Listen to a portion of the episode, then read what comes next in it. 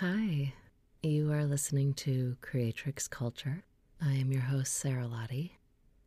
Yeah, we have a lot going on right now.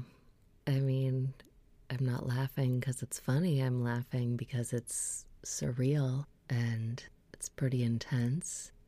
A lot of us are just trying to, you know, find the humor and everything, keep the energy up and the spirits up. I'm uh, recording right now at my home, so I apologize if the audio isn't the greatest. I have a really loud apartment, and even though I have certain things to kind of block out the sound, it's still it's not foolproof here, so that's why I like to go to the studio to record these. And I'm also researching new mics, so but we'll make do with what we have since we're self quarantined into our houses. I didn't even know that that was a thing, but I got called off for work on Friday, and I'm trying to just conserve money as much as possible and I guess limit my exposure. So I just stayed home. And then I saw uh, somebody posted on social media about self quarantine. And I was like, wait, are we supposed to be doing that? Because I'm just doing it by default. Um, yeah, this is uh, this is really interesting. I'm a little speechless. The timing of this all is really is really weird. So I think it was like a month or two ago, or it's kind of been with me for a little bit. I've been I've been going through a lot, which I shared I've shared a little bit about here and there, but I've been doing a lot of personal work and digging through my past and letting things go and healing and um, especially with the workshops. They've been bringing up a lot of stuff for myself and for the people that have attended. So there's some really deep work going on. And I've kind of been a little overwhelmed. And to myself, I've just been kind of praying for a break.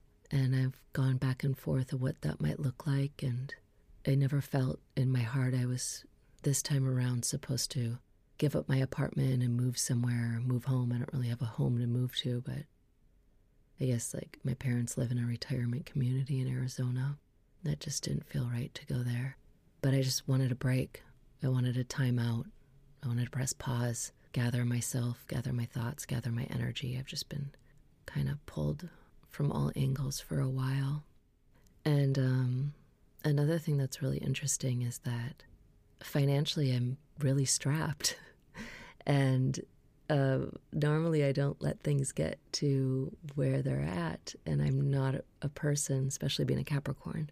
I don't live paycheck to paycheck, and I've kind of found myself in that position. So it was actually Monday morning. I was going to get up and really look over my finances, see uh, things that I could cut out for right now, and kind of hit the pavement and look for a, another job. But it's really hard just because of my dog and and the job that I do go to four or five days a week to try to fit in something else and if it would work with scheduling and what would that look like and would that take away from Maylee and her needs. So that was something I was tossing around and then I woke up on Monday and I got really sick and um, I'd been fighting a kidney infection for three weeks and it just came back with a vengeance. And so I couldn't do my adulting that day.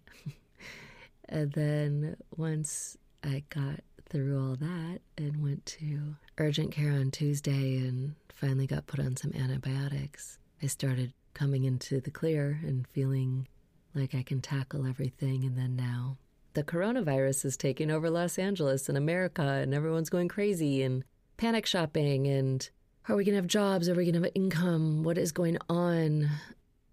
I've been going to work as much as I can. I didn't I got cut on Friday night, so I didn't get to go there then. I worked last night.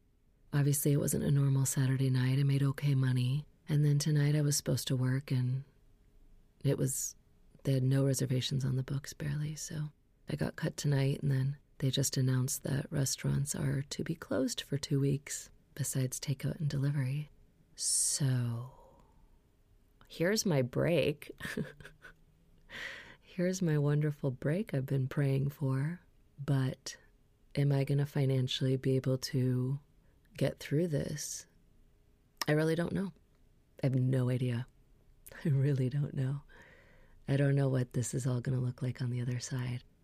But for some reason, deep down, I'm not panicking. I feel really calm and okay. And I kind of just really feel like this is all going to work out.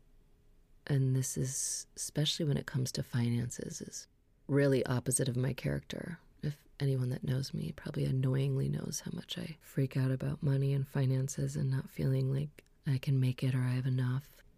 I guess I am just kind of like throwing up my hands. I mean, there's nothing I can do. I can't control anything, right? So it's kind of blind faith at this time that, you know, we'll all be cats and land on our feet. I do think that on an energetic and on a universal level, when things are this big and we're all kind of shaken up together, it's for a greater purpose for us to find some unity and community and open our hearts and start working together. That's a big theme going into this year on a planetary energetic level. What's interesting is that in my Arbonne business, a lot of the people that are higher up in the company as our trainers, they they constantly talk about, you know, are you prepared for impact? And, you know, are you the main breadwinner of your family? And if that source of income were to leave, will you be okay? And I, st- I started the business to create residual income and a supplemental income so I can pursue everything else that I've been working on. Partially the reason why I'm living paycheck to paycheck right now is I've invested a lot of my time and money into different projects and getting a lot of things I'm passionate off the ground. And with writing, with voiceover, with Creatrix culture, I'm really excited about all these things. And reviving my Arbonne business is to help keep me floating. But this all came a lot on a lot faster and a lot stronger than where I'm at in my business. But what I find what's really interesting is that it makes the business make even more sense now and to share it with people more now. Are you ready for impact? Right now, is this shutdown that's happening across the country? Are you an hourly employee? Or even if you're a salary employee, are they going to carry you through not being able to go to work? Do you have a savings account? Do you have multiple streams of income? On a micro level, if your main household breadwinner can no longer work, can you stay afloat? As much as people knock home based businesses and say they're pyramids, that's a really worn out beliefs structure.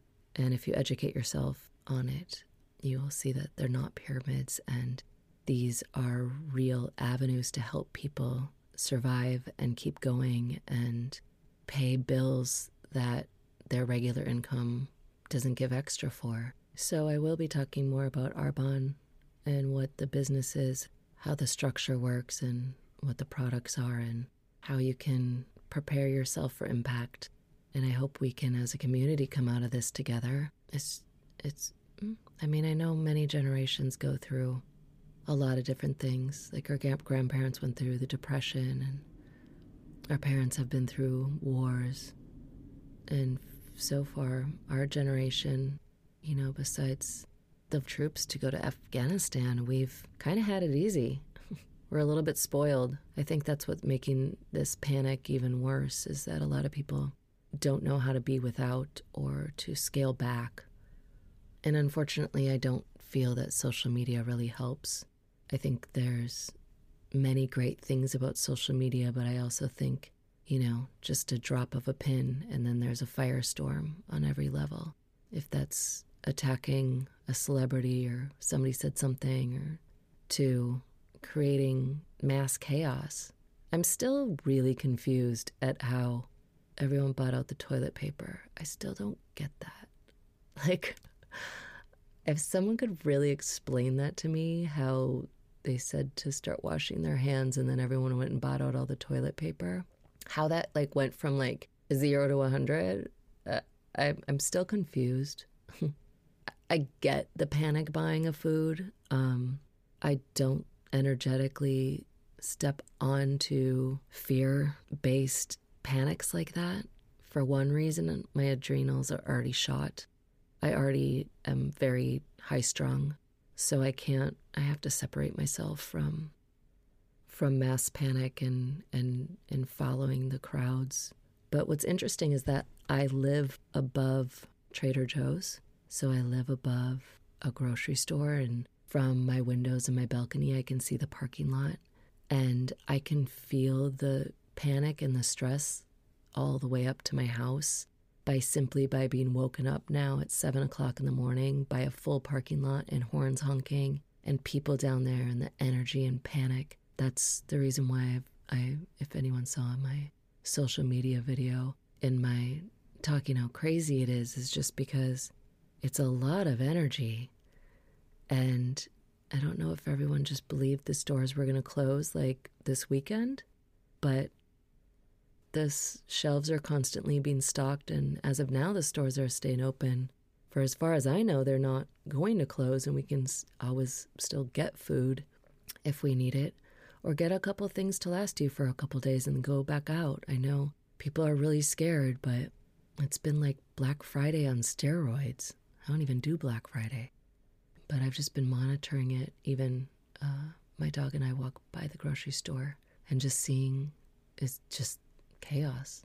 And by no fault, I mean, we're monkey brains, you know. We we're fight or flight. We're we're wired to panic. We're brainwashed into, you know, going to the extreme instead of just sitting back and sitting calm and also thinking of our neighbors and our community of not hoarding all of everything and thinking about others that other people might need some supplies as well.